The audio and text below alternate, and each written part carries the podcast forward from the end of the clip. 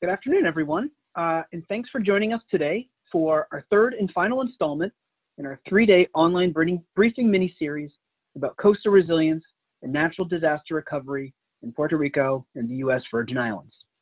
On Tuesday, we convened Margarita Varela Rosa of the U.S. House Committee on Natural Resources and Ernesto Diaz with the Puerto Rico Department of Natural Resources to learn about federal support and local action.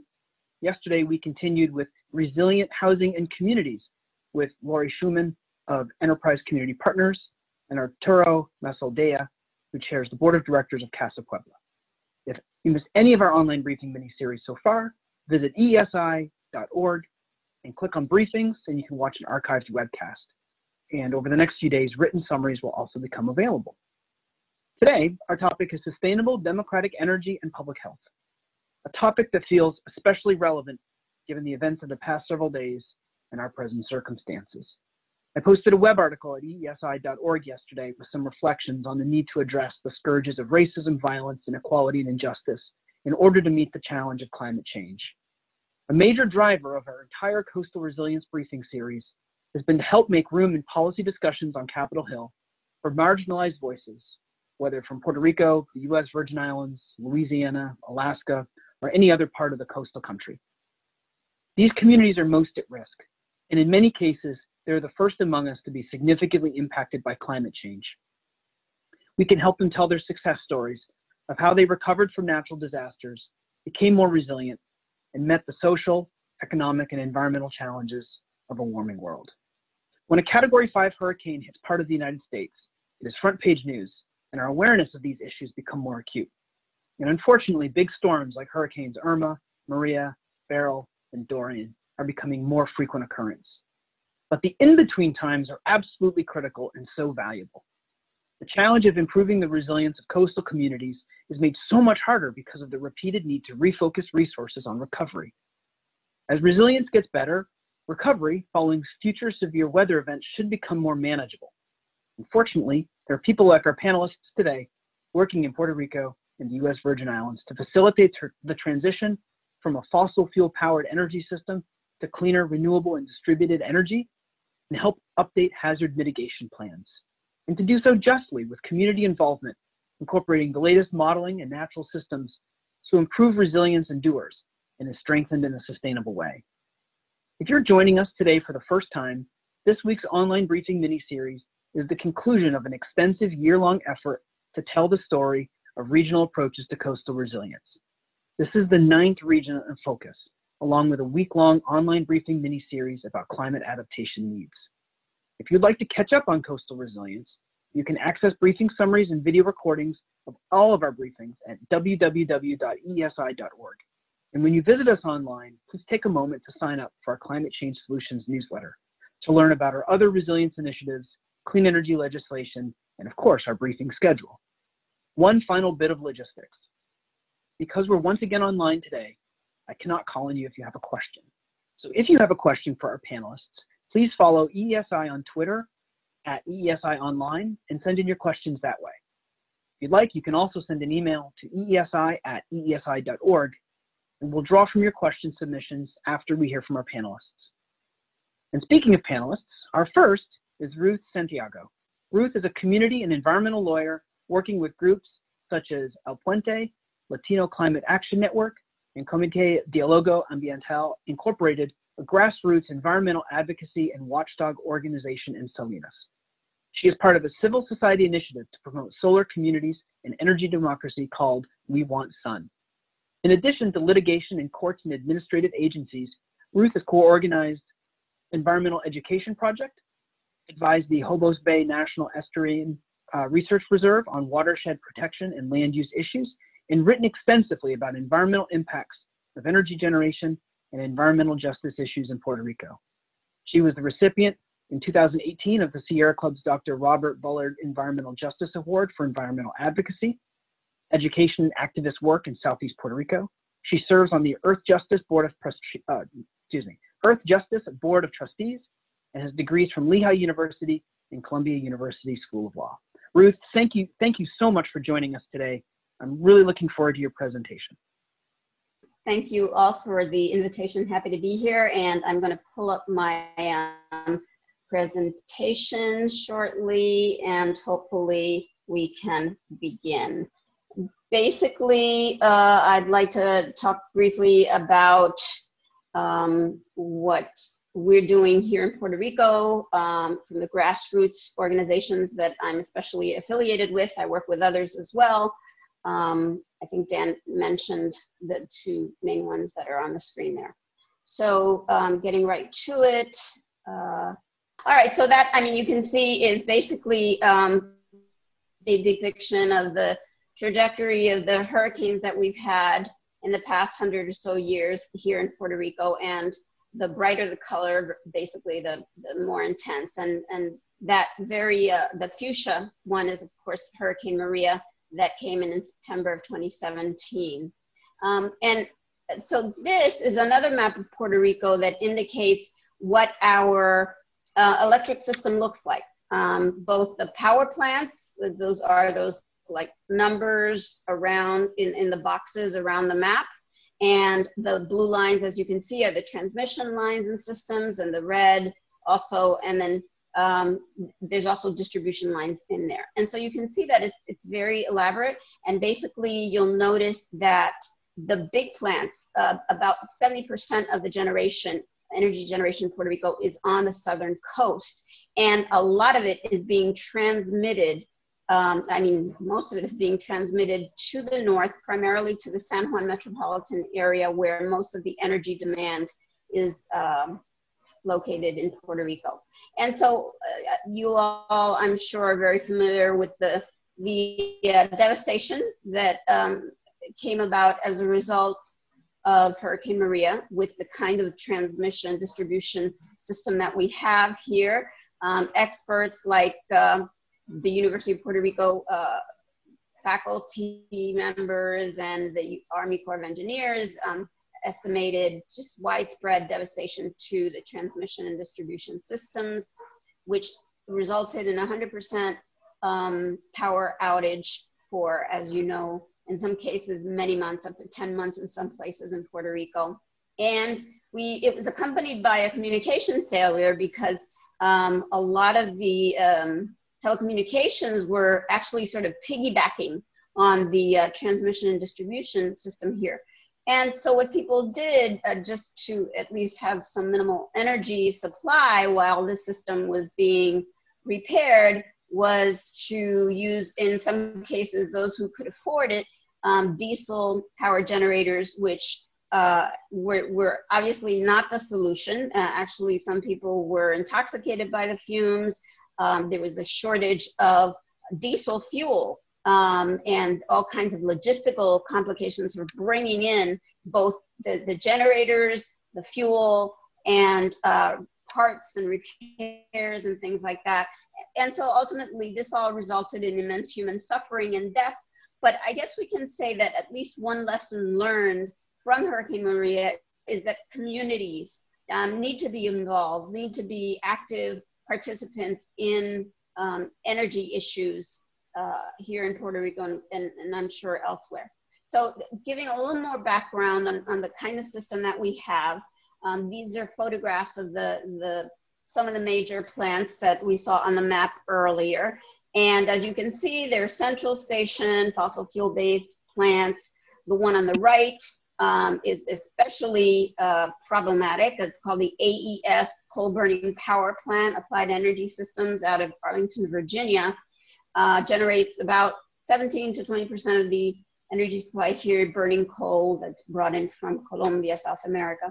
And, but then um, islands traditionally have um, generated energy burning oil, and that's actually less the case nowadays, at least here in Puerto Rico, but those are the uh, oil burning power plants. So this is the energy mix, right? So we have surprisingly, mo most people are not aware that the residual oil and the, and the diesel um, have now taken a second uh, place to the uh, so-called natural gas uh, or methane uh, burning for power generation. As you can see, natural gas has now taken first place. It's, it's the biggest uh, fuel source in Puerto Rico right now.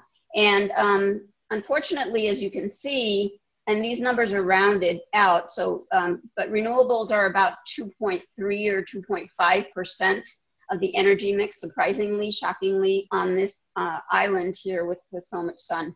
Um, and so this is a close-up of so one of the externalities related to the AES coal burning power plant.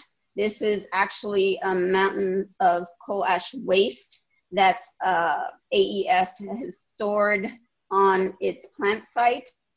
And what we've discovered is that coal ash waste is actually leaching the heavy metals into the groundwater, into what is known as the South Coast Aquifer. And this is documented, it's on AES's webpage. Um, they have actually contaminated the, the South Coast Aquifer with the heavy metals from that coal ash waste because they have no disposal facility for it. Um, and so what do we do with this very problematic system we have in Puerto Rico that does not um, really uh, serve the public interest when it comes not just to hurricanes and disasters, but just on a day-to-day basis. Um, we're seeing so many outages and uh, so much uh, unreliability in, in the system. Uh, so we, we're participating with uh, quite a few of the groups that um, I'm working with on a process before the Puerto Rico Energy Bureau called the Integrated Resource Plan.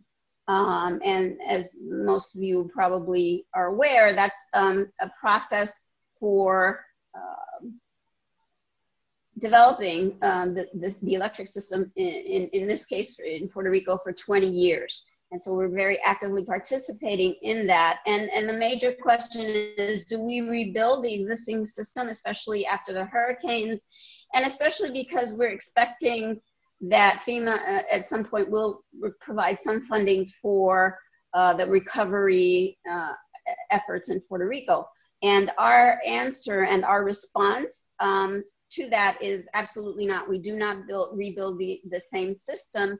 Um, and we have a civil society uh, proposal, uh, which, as uh, Dan mentioned, is called We Want Sun. The Queremos Sol is the Spanish, um, of course, term for it. And um, the, the website is available both in English and in Spanish on the website. And we invite you to, to take a look on, a, on the uh, webpage uh, and, and uh, yeah, try to see what it's about. Um, we're basically proposing um, a combination of measures that include energy efficiency, um, de demand response programs, um, battery energy storage systems, and rooftop solar, especially as key, um, and energy literacy, right? So that people can become involved, as, as, as we mentioned.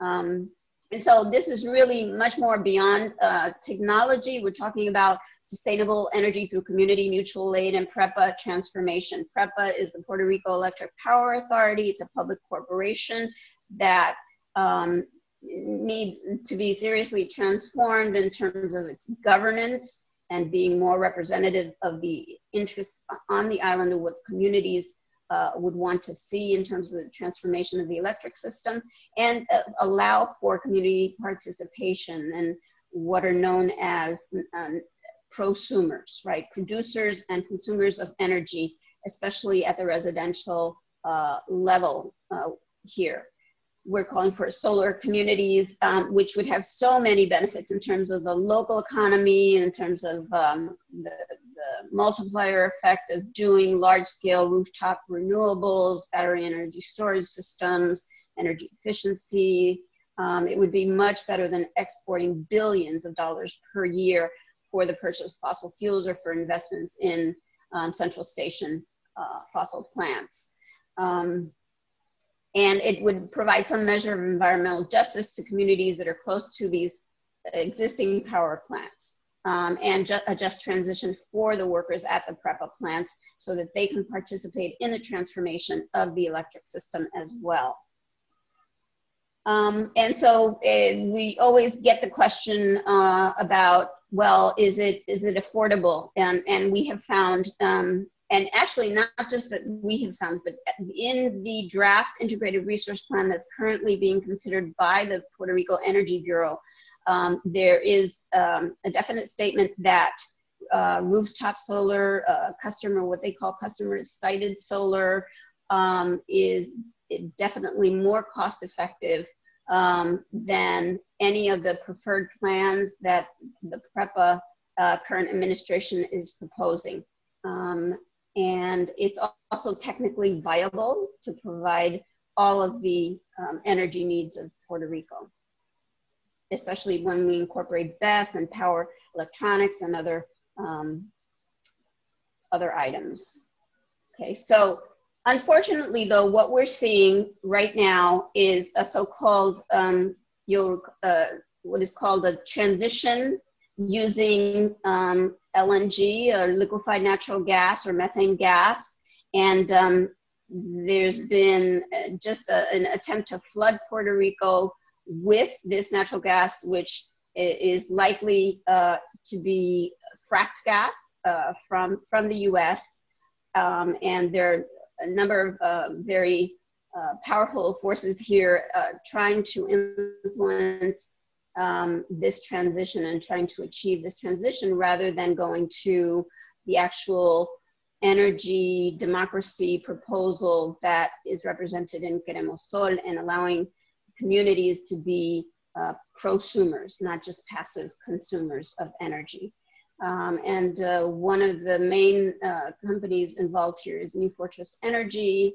Um, they've incorporated as NF Energia, and in the photographs you'll see that they are converting the San Juan power plant to burn gas. And, and you'll note that we already mentioned that natural gas, the so-called natural gas, is already the largest source of um, uh, uh, energy generation in Puerto Rico. And so we, we don't need it for diversity, fuel diversity purposes, and we don't need to do the transition because we know that uh, rooftop solar is viable and in, both technically and economically.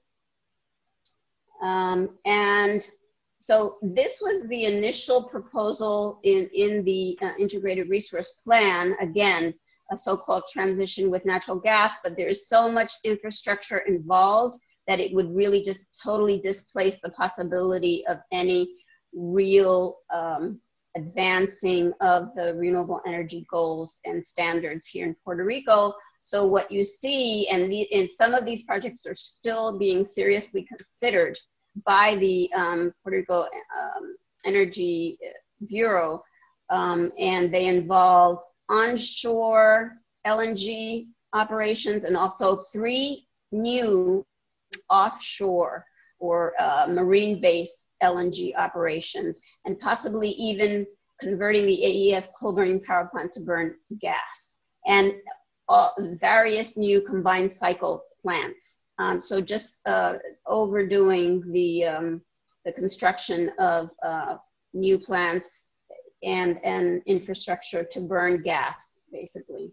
Um, and I'll, I'll finish up with this photo, which is basically um, right after the hurricane, Hurricane Maria um, in 2017. This was actually a helicopter uh, placing a transmission tower um, in the mountainous area. Puerto Rico, like mu much of the Caribbean, is um, a mountain range basically surrounded by a narrow coastal plain. And PREPA, in its, on its web page, uh, boasts that it was a leader in the placing of transmission and distribution systems in these rugged ter uh, territories and, and, terrain. And um, we believe that now that there are other alternatives um, it, that should be the, the route and the direction rather than redoing this difficult kind of um, operation. So thank you.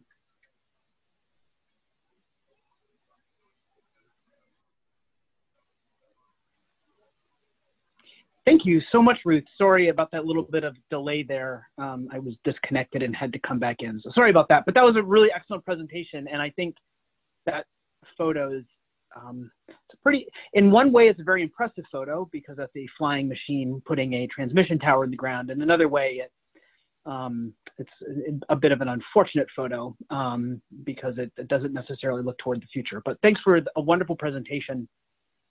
Uh, if any of you missed uh, any of Ruth's wonderful presentation. Just a quick reminder that everything will be archived um, at eesi.org. Uh, and if you were late to join us, just a quick reminder about how we're going to deal with questions.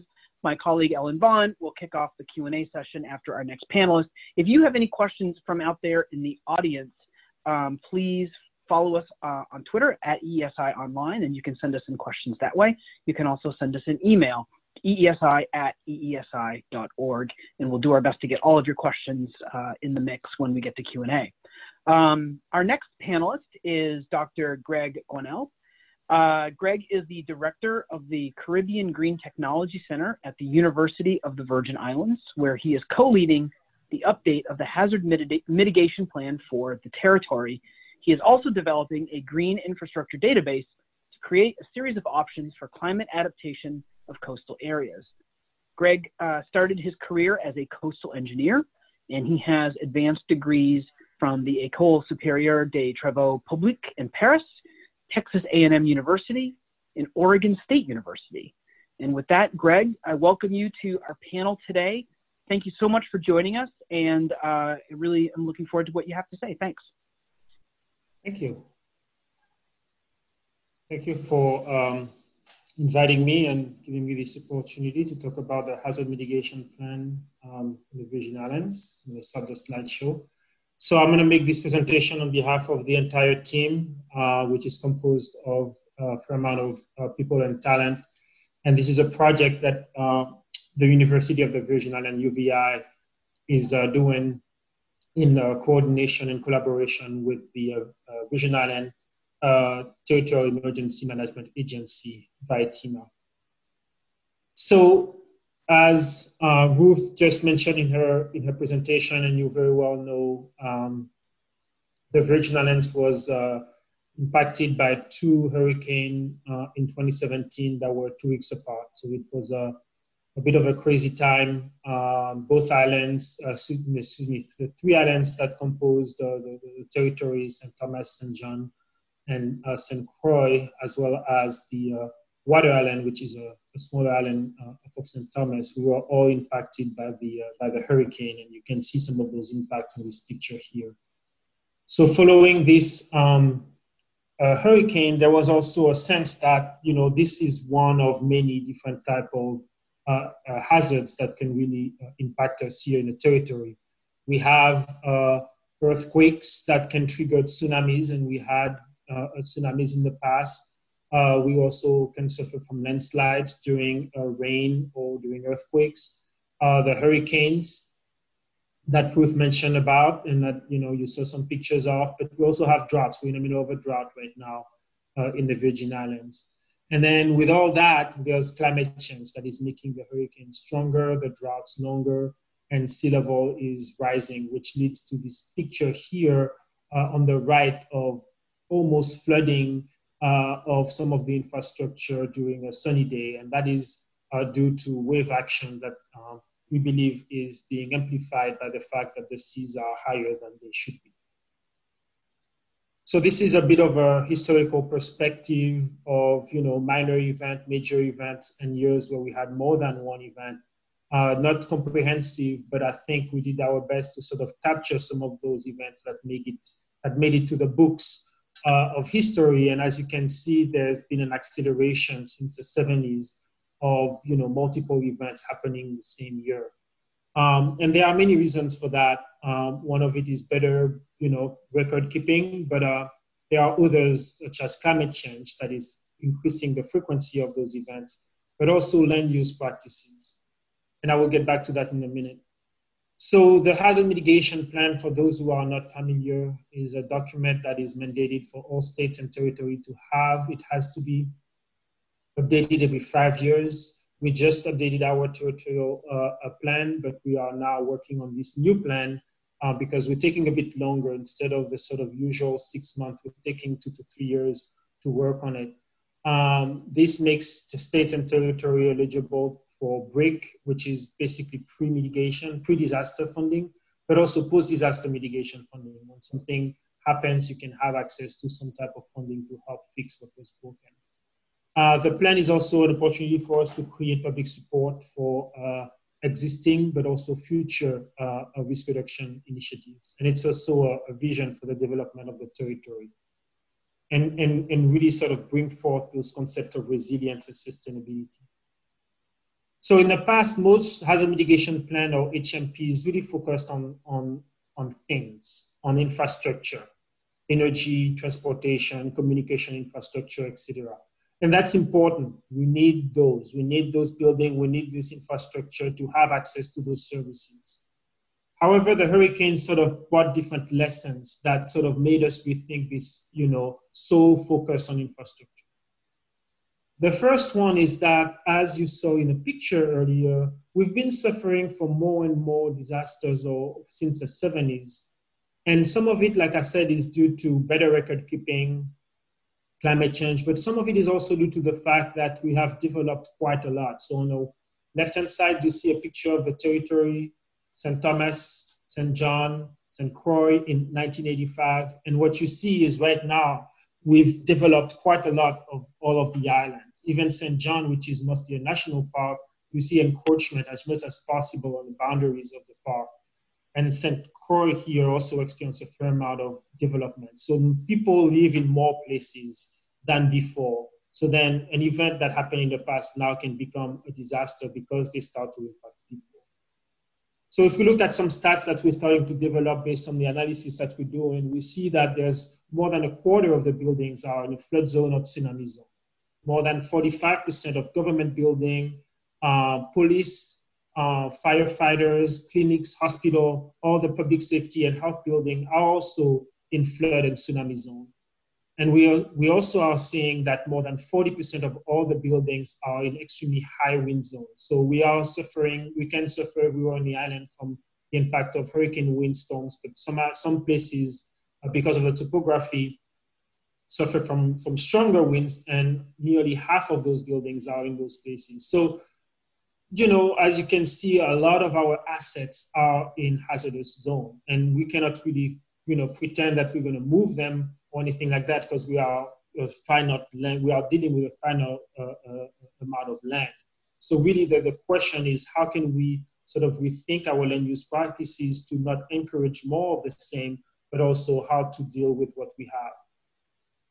And what we have is actually good, a lot of good things. So um, we are working with uh, some uh, social scientists to try to understand our community and to try to understand this concept of community resilience.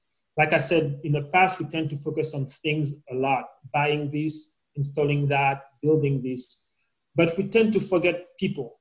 And what we are finding is that we Virgin Islanders, we are very agile. We are, we are accustomed to live through many disruptions. As you saw in the, in, the, in the figure that I showed at the beginning of this talk, there's been a lot of events in the past 40 to 50 years. And so we, we know how to live with disruption. And you know, outside of those events, we have, as you know, Puerto Rico is also experiencing, you know, regular power outage, regular, you know, uh, uh, um, you know, disruption in just normal service uh, uh, delivery. So we have built ways to deal with this. We are also compassionate and we help each other during times of hardships, as the, the, the picture shows the sort of alliance and the help that St. Croix provided to St. Thomas, but islands provide to other islands and people help each other because we know that you know we only have us to we cannot really wait for or, or for somebody else to come within 24 hours.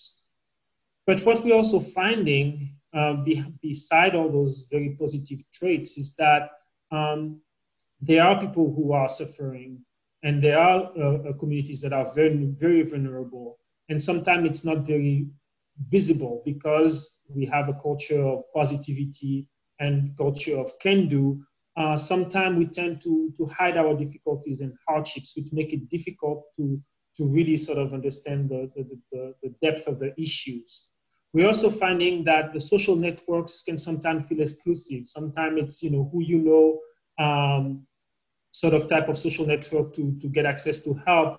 And some of the, the, the organization have blind spots because they, they, there, is not a, a a very thorough accounting of all the different communities that are in the Virgin Islands. Because we have people from pretty much every single island in the Caribbean, different type of language, plus people from the States and, and, and other parts of the world. So it's a very very diverse community. And so sometimes it's hard to think about, okay, who are those who really need help?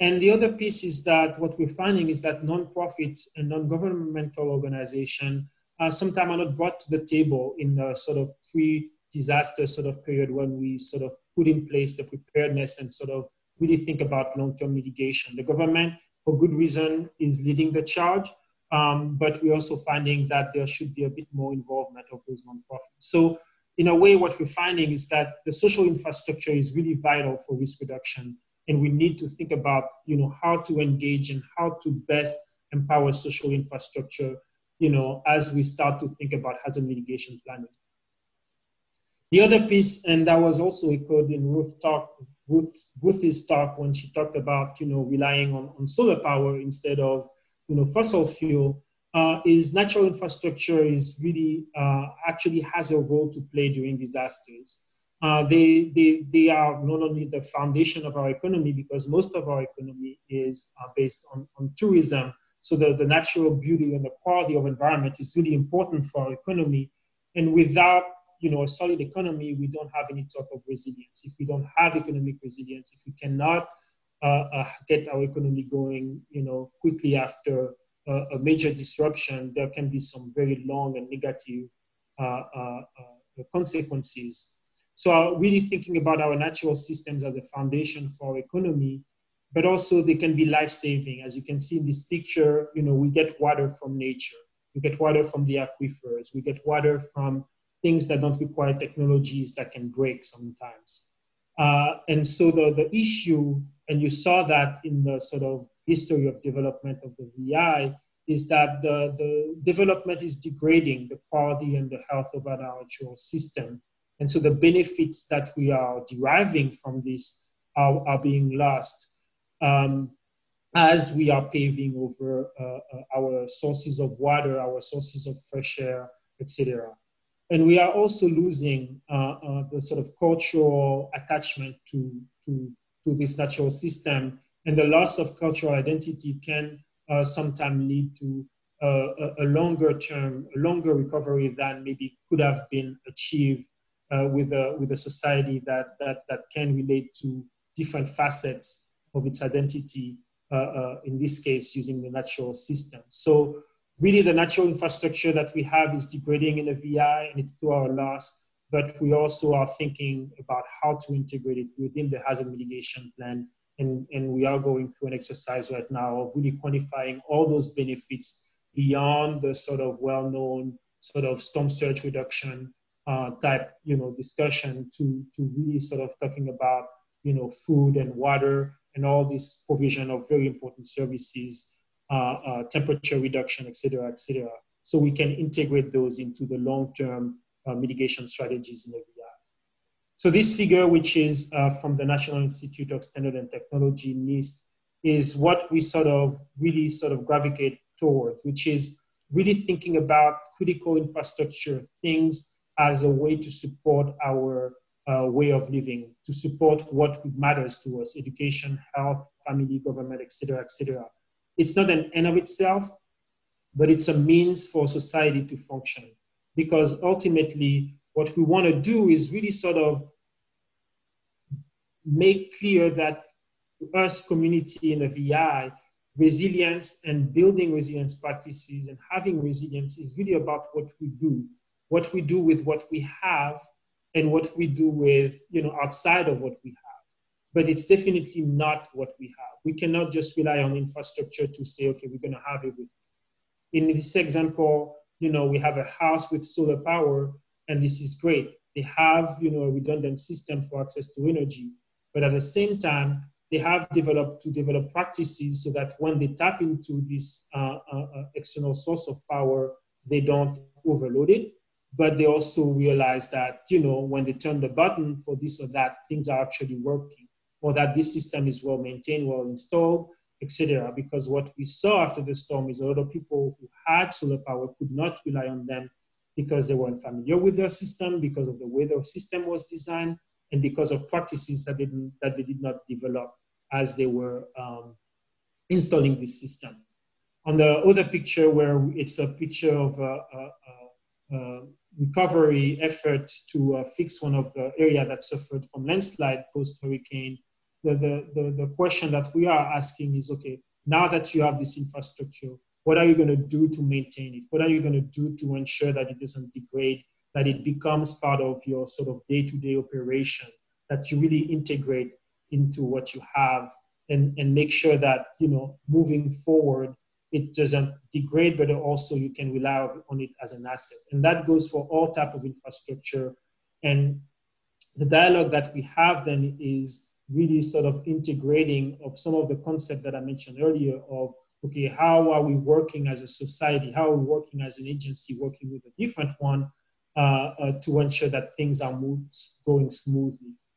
So the question that we are asking moving forward when we start to talk about resilience is, you know, where is the risk? What is the risk? And what is at risk? And, and to really try to figure out uh, a solution that really increases resilience in a strategic way rather than just, you know, massive purchases of things or, infra- or, or, investment or infrastructure that at the end might put us more in danger or not really change uh, our situation. And the last question is really a question that we uh, are asking ourselves constantly is, okay, as we're moving forward, is our economy resilient? Are we ensuring that, you know, we have the means to pay for it, but at the same time, what we do really increases our ability to have a strong economy because without a strong economy, we cannot uh, do anything of those uh, risk uh, reduction strategies that we really want to, to, to put in place.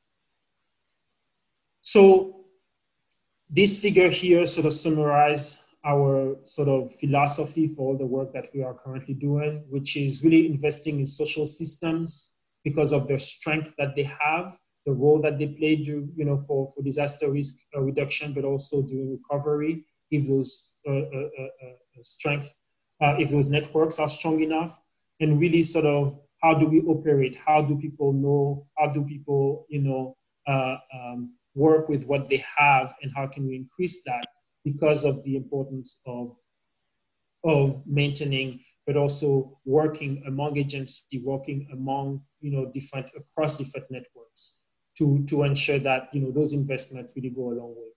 We're also thinking about the natural systems like i mentioned and also thinking about just you know is our environment strong? Are the, the buildings strong enough?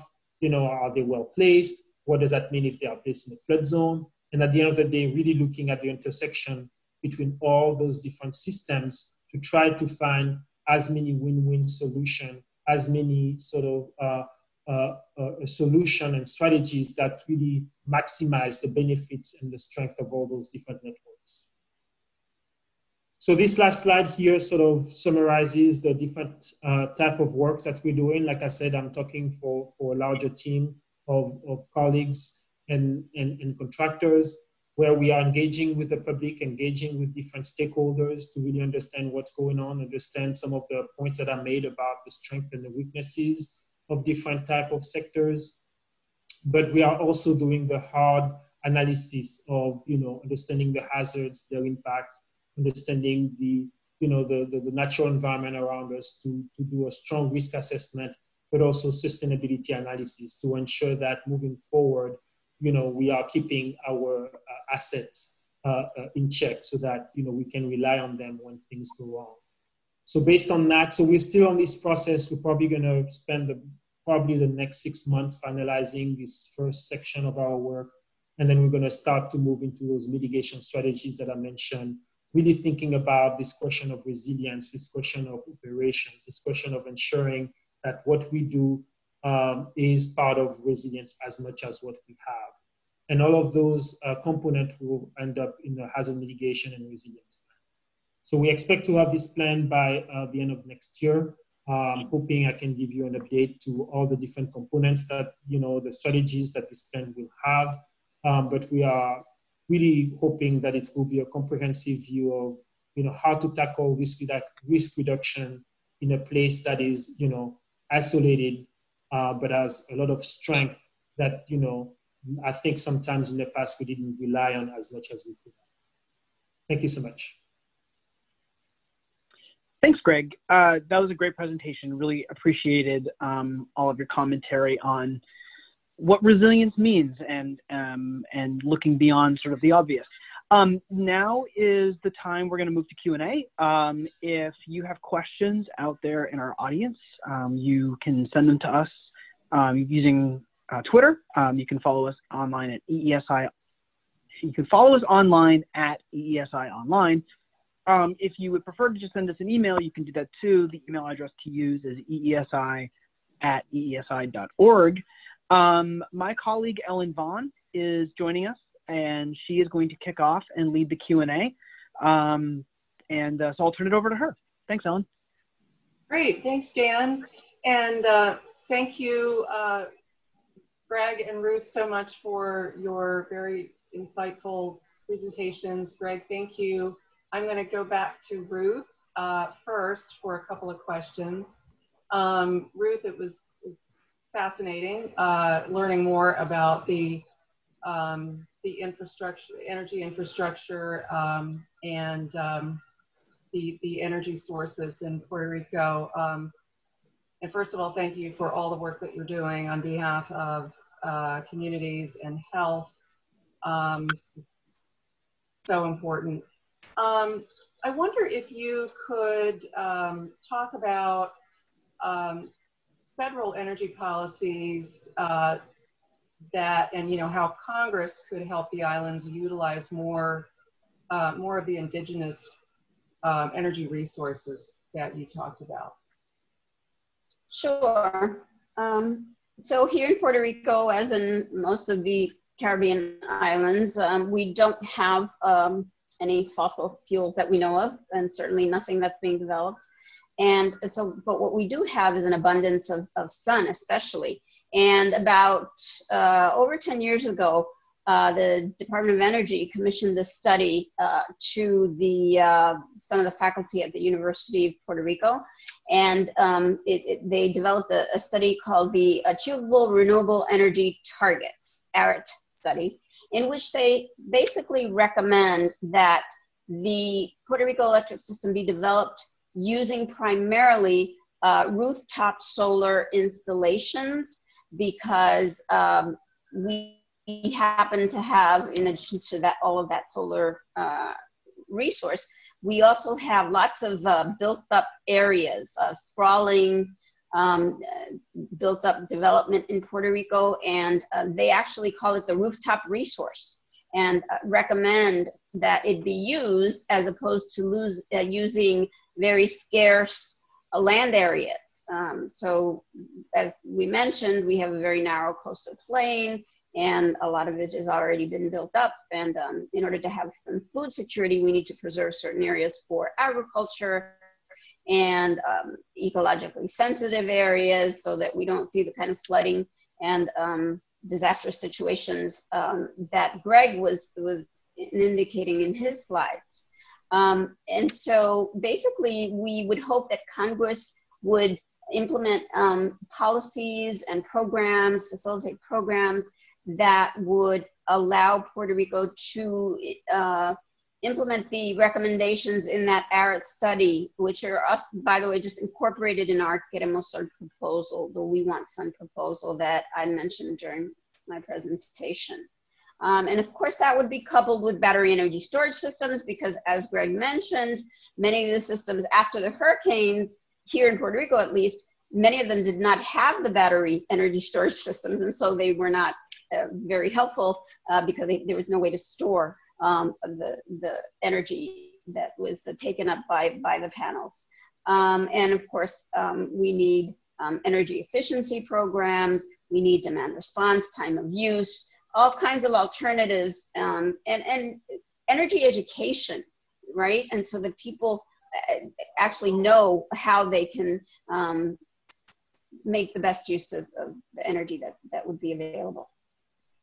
Thank you. That uh, that's very interesting, I'm so glad you mentioned energy efficiency. You took the words right out of my mouth. Another resource that we that that we need to tap into. Very valuable. So, uh, um, and and that's also interesting with the um, you know the geography, with the topography, very important point about conserving um, land for food, but also the natural infrastructure that Greg talked about. Um, because I was going to ask about wind. I know that you have trade winds, and it seemed like, and I know there has been wind energy development, but um, uh, maybe just kind of uh, follow up on that a little bit. I, maybe people are curious about the potential there or the barriers for wind energy technology. Sure. Yeah. Well, this so far what we've seen in terms of the studies that have been done about wind potential, surprisingly in Puerto Rico, is not as um, it's certainly nowhere near the abundance of uh, solar. And we have what we've seen is that on the eastern coast there is some um, potential for wind farms, and in fact, um, there was a wind farm on the eastern coast of Puerto Rico that was actually taken out by Hurricane Maria and it has not been rebuilt.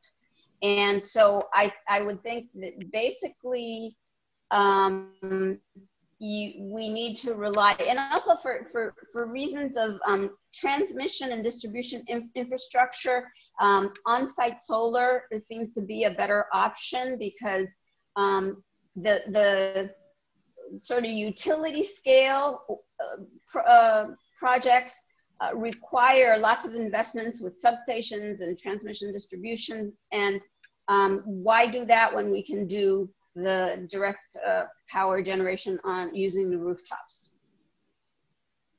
Interesting. Yes, thank you. Appreciate that. Um, and so I'm going to give you a break and I'm going to bounce over to Greg for a minute. Greg, thank you so much for uh, your presentation and letting us know um, more about the hazard mitigation plan and why that's valuable and how that can also then free up uh, some of this funding. Um, that's, that's so important. Um, so you had talked about the value of natural infrastructure. Um, and I think we, we all know that uh, at some level, but but really uh, in terms of the, uh, the, foundation of the island economy, um, and then how um, natural systems are under threat. Um, are there are there projects to restore natural systems that can be eligible for uh, for FEMA funding, for BRIC funding, the build, building resilient infrastructure in in communities funding, for example? Yeah, um, there are a few. Uh, I'm not familiar with all the projects that are that have been submitted. I know that there's been a few projects that were submitted related to um, restoring some of the mangroves and restoring some of the reefs. Um, I've also heard some projects related to um, uh, replenishing some of the aquifers, so uh, restoring some green spaces for for aquifer uh, and uh, aquifer recharge. I think the what we are trying to look at with the hazard mitigation is going back to this question of you know what is at risk, where is the risk, um,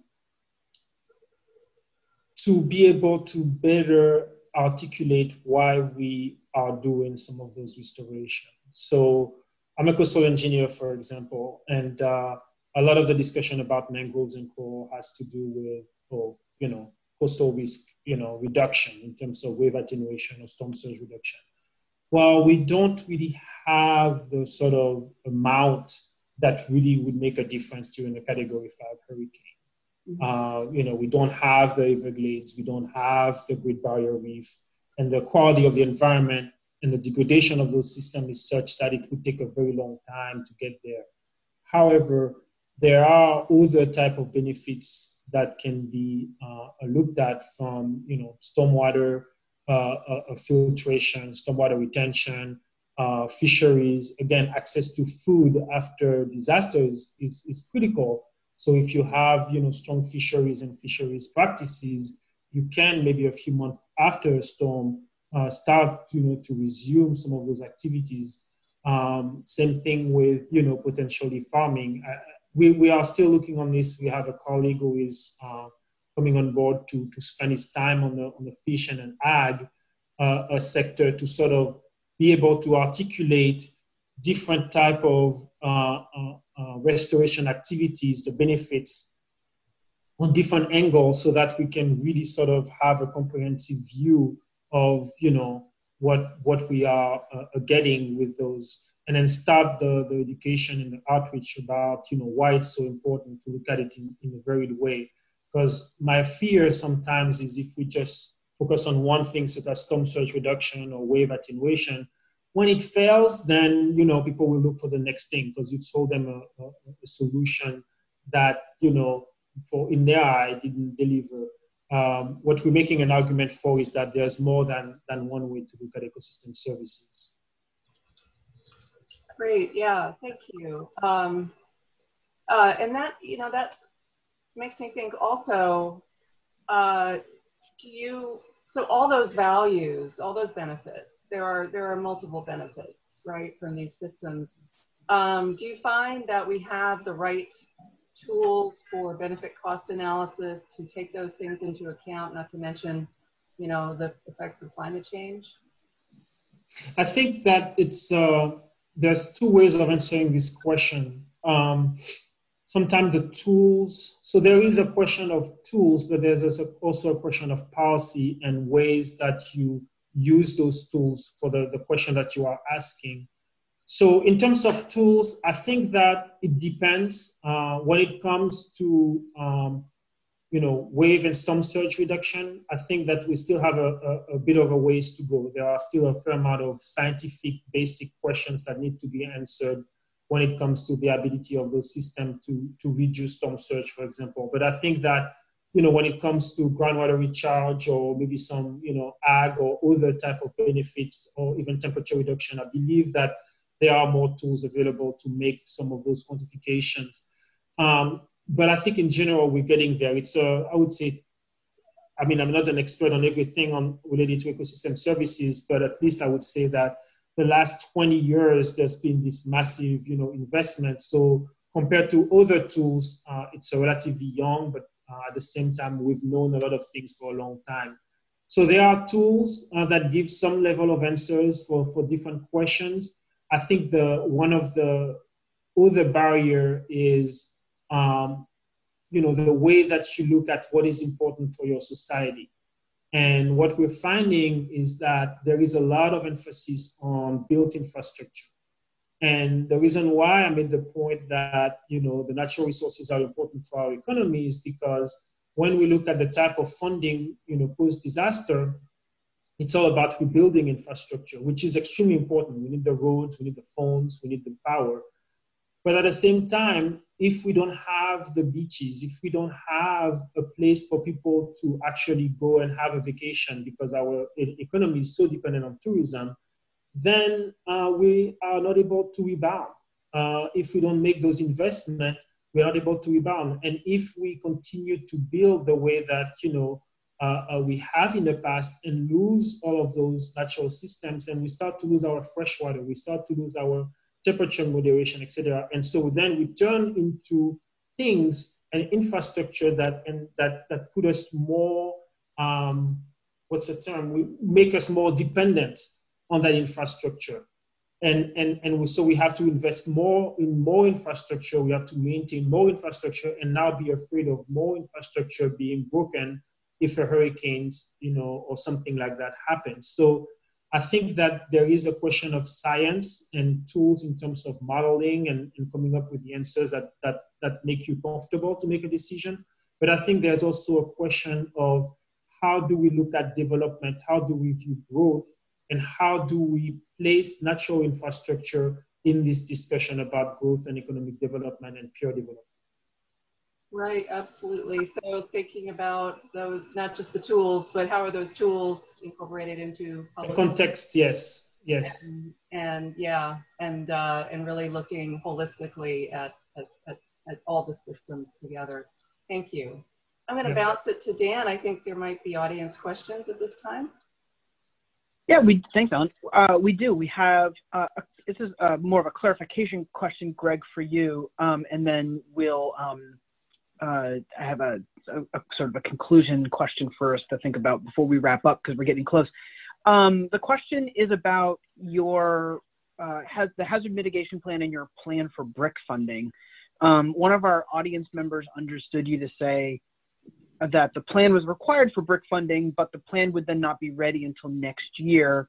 And the clarifying question is, does that mean that the U.S. Virgin Islands will not be able to apply to BRIC until the report is done? The plan Uh, is done. no, so maybe I didn't explain this well. Um, hazard mitigation plan in general would make uh, Okay. states and territories uh, uh, uh, eligible for, for BRIC funding. Uh, we do have a hazard mitigation plan in place because without it, uh, we would be in trouble. Uh, so we are updating that plan. Okay, so it's a, the update is what's going Yes. to be through next year, but until then, there's still one today in is place. the Okay. update of the plan. Okay, great. Thanks. Thanks for that. Um, we're getting close to four o'clock. Um, yesterday we heard we had two wonderful speakers, and uh, they mentioned that yesterday was the third day of this year's Atlantic hurricane season. Today's the fourth of June, the fourth day of the season. Um, I'm wondering. Um, obviously, I, I hope that there aren't any nasty storms that come your way this year. Um, as you're on the fourth day of this year's hurricane season, I'm wondering if you could each share a few thoughts about how your work or the work of the islands in general has better prepared your communities to sort of make it through this hurricane season, uh, hopefully avoiding the kinds of disruptions and the kinds of devastation that you've seen before. So how, how have your resilience efforts just since Hurricane Irma and Hurricane Maria um, better prepared you for this year's hurricane season? Ruth, will maybe we'll start with you for a couple concluding thoughts, and then we'll we'll wrap with you, Greg.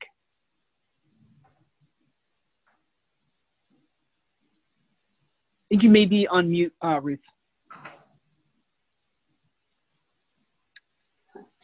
Uh, I failed in technology, obviously. Um, so a lot of the organizations that I work with have done sort of resiliency, community level resiliency centers, and um, they're doing um, just in every essential uh, aspect of life are, are working on projects which would make their respective communities um, able, better able to to withstand and, and recover and um, do well uh, as can be expected uh, after another uh, natural event. Um, so, and, and that basically means um, some reconstruction work to, to housing units uh, on a community mutual aid basis. Um, as you know, rooftop solar at the community centers, water water filtering, um, things like that. Um, uh, communications improvements. Um, there have been throughout Puerto Rico quite a few projects at mostly at community centers, at hospitals, at schools that have started to prepare in that way and, and, and created sort of community hubs for, for resilience. Thanks. And Greg, um, from your perspective in the Virgin Islands, uh, how are you feeling um, the island has prepared itself over the last couple years since those those horrible storms? Um, so I would like to first say that there is a, still a fair amount of anxiety uh, in the community because you know it was very traumatic. Uh, that being said, um, I think we have a sense, a, some some sense of confidence. Um, we, like I said, it's nice to think about the, the government is doing great work in terms of you know moving forward projects. So I think some of our infrastructure is stronger. We have better, you know, uh, uh, better buildings. Sometimes we also have better uh, electrical uh, poles, etc. But I think so. So that's that's a good thing that makes us in a better position.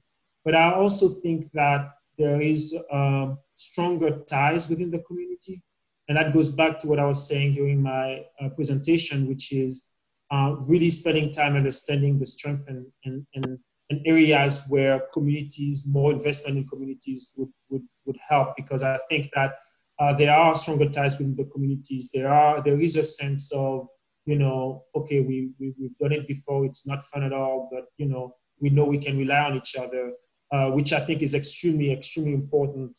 Sometimes I think it's more important than having, you know, power on a 24-hour basis. So, uh, and I think also from my point of view, a better appreciation for the services and the benefits that nature uh, provide us, and really sort of think about, you know, planting gardens and and really uh, uh, understand ways that we can build resilience at the household level uh, with what is around us, from solar power to food to water security, et cetera, et cetera.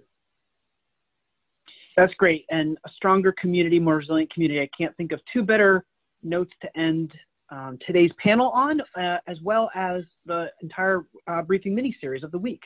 Um, Ruth and Greg, thank you so much for joining us and being part of our uh, briefing mini series this week.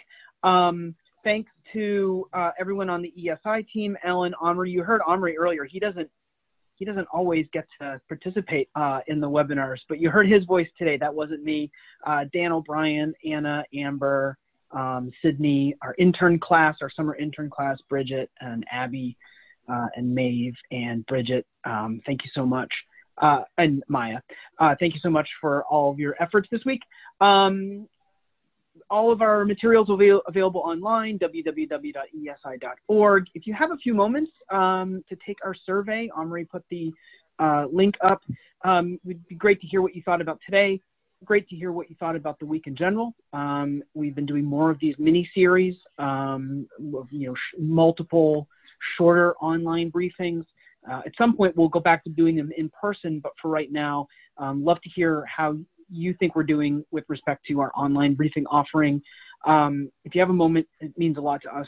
Thanks so much, and uh, we'll go ahead and end it there. I hope everyone has a great uh, rest of the week, and I uh, hope everyone is um, getting ready for the weekend and um, reflecting on um, the events of the last uh, couple days and um, thinking about ways that uh, we can do better and, and hopefully move past some of the um, the, the difficulties in our societies that are um, um, creating these sort of awful instances of injustice and inequality. So we'll go ahead and end it there. Thanks so much and um, take care.